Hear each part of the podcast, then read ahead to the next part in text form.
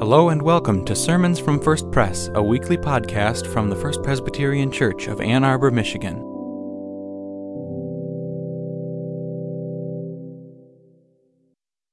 Let us pray. Lord God, you give us choices.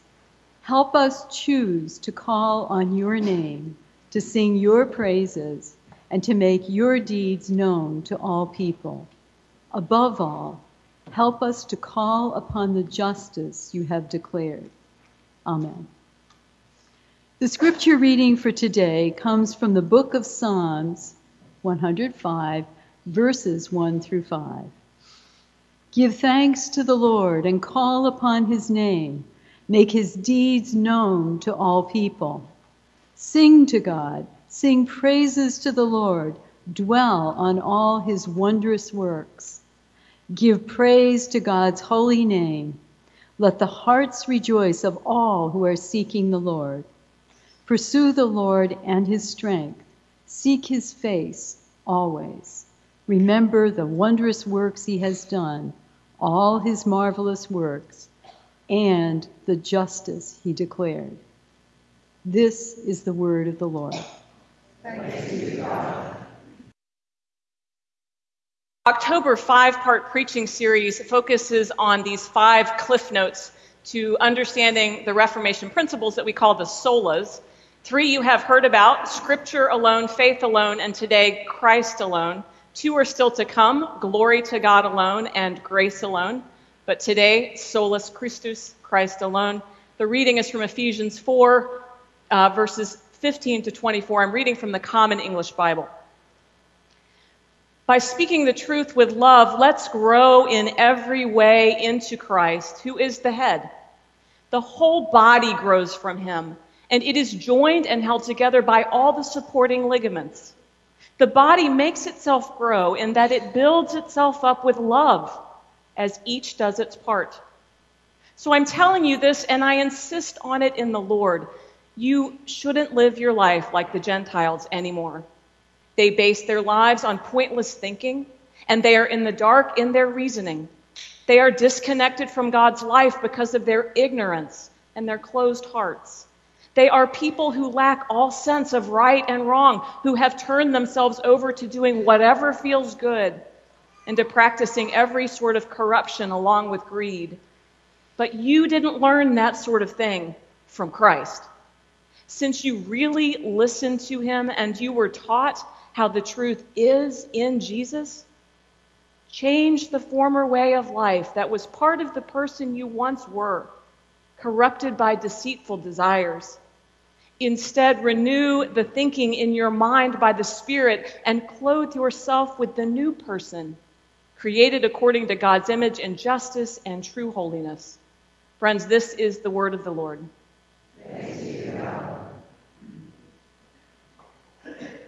Nobody expected him to leave the faith, to discard not only his rich theological and vocational inheritance, but also his lifeblood. But leave it, he did. The scion of the world famous evangelical preacher Tony Campolo, Bart Campolo, Tony, Tony's son, stopped believing. Bart was a magnet for young Christians the envy of young preachers, a hip mover and shaker and defender of the faith, but also a hidden skeptic. And then a 2011 bike crash left his body broken and his faith crumpled on the side of the road. And when he awoke, he came out from hiding to embrace atheism and find his next calling as the first humanist chaplain at the University of California. Why? We all asked. Faith is too hard for some, it is too exclusive for others. Mary Daly was the first woman ever to preach at the Harvard Memorial Chapel in its 379 year history back in 1974. A scholar at Boston College, Mary pioneered radical feminist theology and with a clear voice and compelling words, always making her case that our religion is hopelessly patriarchal always working for reform and an equal place for women in Catholicism. There in Harvard's pulpit, Mary went rogue. using that moment to take her exodus from faith. She invited others to give up on a sexist religion and join her in walking out of the church that day. More than a few people did. Why, we all ask. Faith is too hard for some, it is too exclusive for others. In 1993, Princeton Seminary sent me to live in India, spending some time at a Christian seminary there to learn how various religions coexist peacefully in that complex country. With religious gurus, pubas, priests, monks, and students, we discussed how to live and worship alongside others with mutual respect and tolerance. I encountered women and men of such faith and integrity, joyfully devout in a way I found lacking in my own religion. The coherence between their beliefs and their behaviors as Hindus, Muslims, Jains, Buddhists, Jews, and Zoroastrians was beyond what I had experienced in my own faith communities. Threads of goodness and truth clearly were woven through all these religions. Nobody comes to the Father but by me, Jesus said. I believed what I had been taught growing up. If you don't know Jesus as your Lord and Savior, you are not right with God. I arrived at seminary intended to defend the exclusiveness of Christ because I thought Christianity required it. But this journey shattered that intention. As my plane departed Delhi, I could no longer wholly believe the church was the only vehicle by which one finds eternal salvation. Was Jesus? I needed to know what Jesus meant in his words, by me. Was he the only way? Perhaps faith is too hard for me. Perhaps it is too exclusive for me. If the Reformation has taught us anything, it is that faith is hard. Sometimes the particular faith the church practices is hard in a way that is neither true to what the Holy Spirit is doing among us today, nor true to the testimony of Scripture to us. And we are called to reform it based on biblical teachings and guided by the Holy Spirit. Thus, we find ourselves 500 years after Martin Luther wrote down 95 theses about what was just too hard. Luther, Calvin, Zwingli, Knox, they said, This is too hard, this is too exclusive, for the Bible tells me so.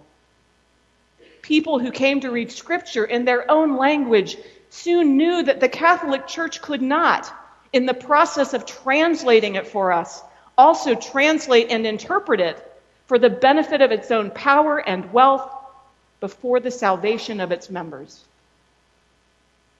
We Reformed Protestants have never stopped reforming the church or our understanding of doctrine and practice, a task sometimes uneasy and messy.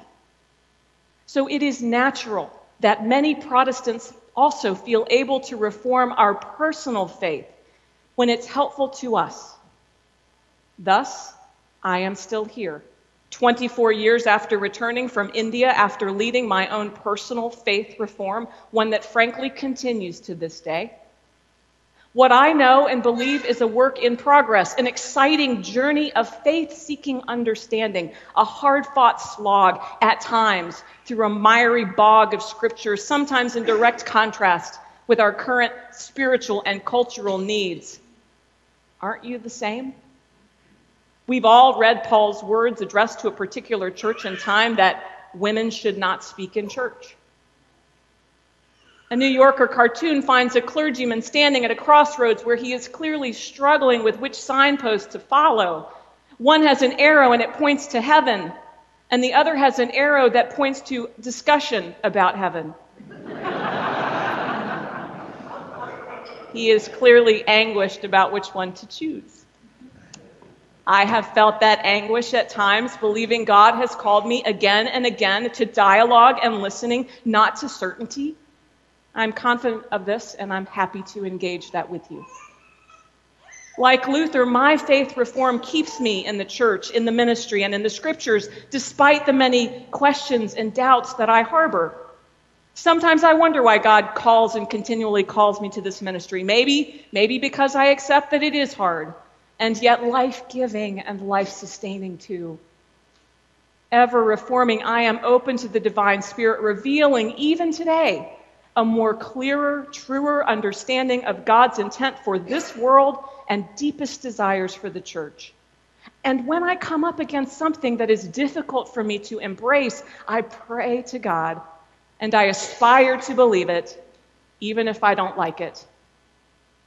God's world is full of faiths, but I was born and baptized and raised in this one. So were you or something led you here searching for truth and hope and love. Most of us adults have chosen to put our chips here on Christianity because with our free will, we get to choose. And we name this our best bet.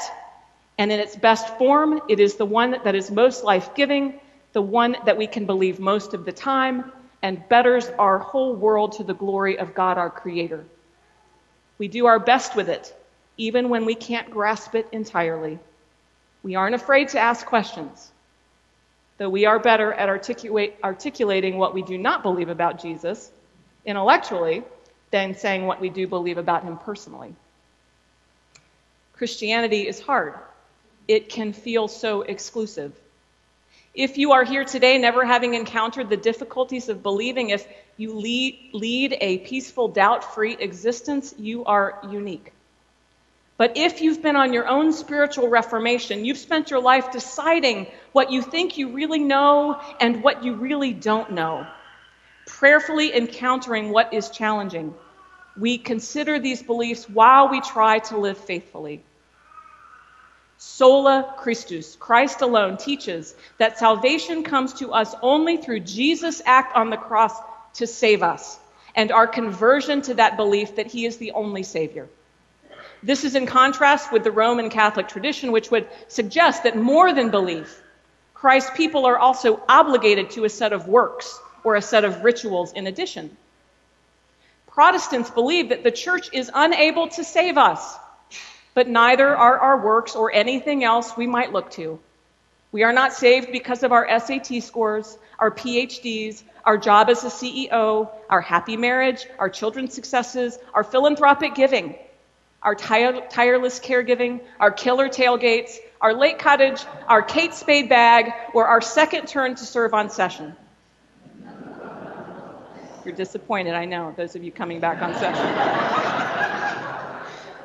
We are saved neither by the things that make us feel okay in our own skin, nor the things we falsely worship. Instead, our works and our rituals are to be a response to understanding the incredible grace of God that loves us and accepts us as we are. We are not obligated. Knowing that, we respond with lives open to being transformed in God's image. Moreover, the church and the church's leaders cannot mediate our salvation, refuting the Catholic understanding that priests serve as intercessors between church members and God. Scripture says only Christ can intercede on our behalf before God. Jesus alone offers access to God, not any human. That was news that led the Reformation to spread wildly across the globe because people were freed to leave a Catholic church they falsely believed could provide it. That's phenomenally good news now, as it was then sola Christus. Sola then is good news but it can also be bad news.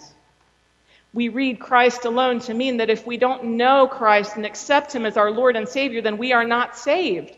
But what does it mean to know and accept Him? Who knows whether we have attained enough knowledge and faith to pass His muster? Where is the measuring mark that we are aiming to attain? John Calvin tried to dissuade us from anxiety in his writings by saying, we look to Christ alone for divine favor and fatherly love. Christ is called our peace because he quiets all agitations of conscience. If we ask the means, we must come to the sacrifice by which God has been appeased. We must seek peace for ourselves solely in the anguish of Christ our Redeemer. John Calvin can't fix us overachievers. So we try to shore up his acceptance of us by doing good works and falling back into old patterns that the Reformation called us to put down. We struggle at times with whether putting our faith into action to serve others is genuinely a response to what God has given, or whether we are actually trying to make our service a pleasing sacrifice to the Lord. Sola Christus can only be proclaimed in partnership with sola gratias, grace alone. Christ alone, who can bring us back into the heart of God, accepted as we are only by God's grace, not by our works. And aren't right beliefs another form of good works? To make ourselves believe is a kind of good work, something we do. Martin Luther said, The gospel tells me not what I must do, but what Jesus Christ, the Son of God, has done for me. It's not about us. We don't have to believe perfectly in order to be covered with Christ's love. It's about God and what God chooses to do. Sola gratias. But how far does sola gratias go? For there is that one other piece of bad news that sola Christus reveals that the world full of good, people who haven't heard of Christ or who have rejected him not as rabbi but as Lord have a big problem. Sola Christus at face value means that those people would not have salvation. Those of us who marry Muslims, work with Wiccans, drink beer with Buddhists, go to Taoist doctors or Hindu hairdressers, those with children of no faith or grandchildren who create a personal religion of the beliefs that they find palatable, we have surely considered if we will or will not all end up together. Leave it to the fearless Peter Gomes, who preached twice from this pulpit before his death to tackle this. He writes Can serious Christians seriously believe that they are the only ones upon whom God has placed his blessings? If we take the Bible seriously, how do we explain that the notion of a chosen people is not one that expands rather than contracts? If Jesus Christ is at the center of the Bible, the one in whom all that we know about God is found, how do we reconcile Jesus' expansive and inclusive behavior in the Bible with what has so often been the constricted and exclusive practice of the church? In the final judgment, we will be held to account not on the basis of what we know or what we believe. Jesus has little interest in doctrinal sophistication. We will be held accountable for what we did. We do not read scriptures as those in the 16th century. The Spirit allows us to approach the gospel beyond the limits of text and time. The church must also always be a listening community, for when it fails to listen, it turns the risk of substituting its own convictions for what God intends through the Spirit. Friends, encounter these five solas as you encounter Scripture honor, learn, question. Our calling is to come to faith open to what the Spirit is still revealing to us, wrestling with it, being present to it, and then bearing witness to it. William Sloane Coffin said Jesus subverted the conventional religious wisdom of his time. We have to do the same. The answer to bad, evangel- bad evangelism is not no evangelism, but good evangelism. Good evangelism is not proselytizing, but witnessing bearing witness to the light that shines in the darkness, and the darkness has not overcome it, and bearing witness to the prophetic insight that we all belong to one another, everyone from the Pope to the loneliest wino on the planet. So, what are we to do with this sola Christus? Oh, well, we listen to Paul. For we have the truth, he says in Ephesians. We are to live together in community, growing into Christ, who is the head. All people of faith and of no faith are to work together, holding our own goal in our heart to give our God our glory. We are to be people of grace who are comfortable with unanswered questions, living together faithfully here and leaving the eternal decisions to Him. Paul offers an expansive vision for Christian community. Let us embrace that as we honor, learn, and question. Sola Christus. We must not be alienated from one another because of our faith differences. That is not the way we learned in Christ. We were taught the truth in Jesus, and now we must live as new people. The truth changes us and sets us free. Our belief and practice must be in sync. For God so loved the world, it says. Salvation comes to us through Christ alone, who gives it by his grace alone. Faith at times is too hard. Faith at times is too exclusive, but we must stick with it. Wrestling with what we learn and experience, staying in the community of faith, not walking out on faith, not discarding it by the side of the road, but trusting and praying that the Christ we know will reform us, one and all, into his likeness and image now and well into eternity. In the name of the Father, and of the Son, and of the Holy Spirit. Amen. And now we come to an ancient Reformation creed. I invite you to stand and say what we believe using words from the Second Helvetic Confession and the affirmation of faith. And so we say, The risen Christ is the Savior for all. Those joined to him by faith are set right with God and commissioned to serve as his reconciling community. Christ is head of this community, the church, which began with the apostles and continues through all generations. God alone is to be invoked through the mediation of Christ alone. In all crises and trials of our life, we call upon him alone, and that by the mediation of our only mediator and intercessor, Jesus Christ. Thanks for worshiping with us. For more information, visit us on the web at www.firstpresbyterian.org or send an email to info at firstpresbyterian.org. See you next week for another sermon from First Pres.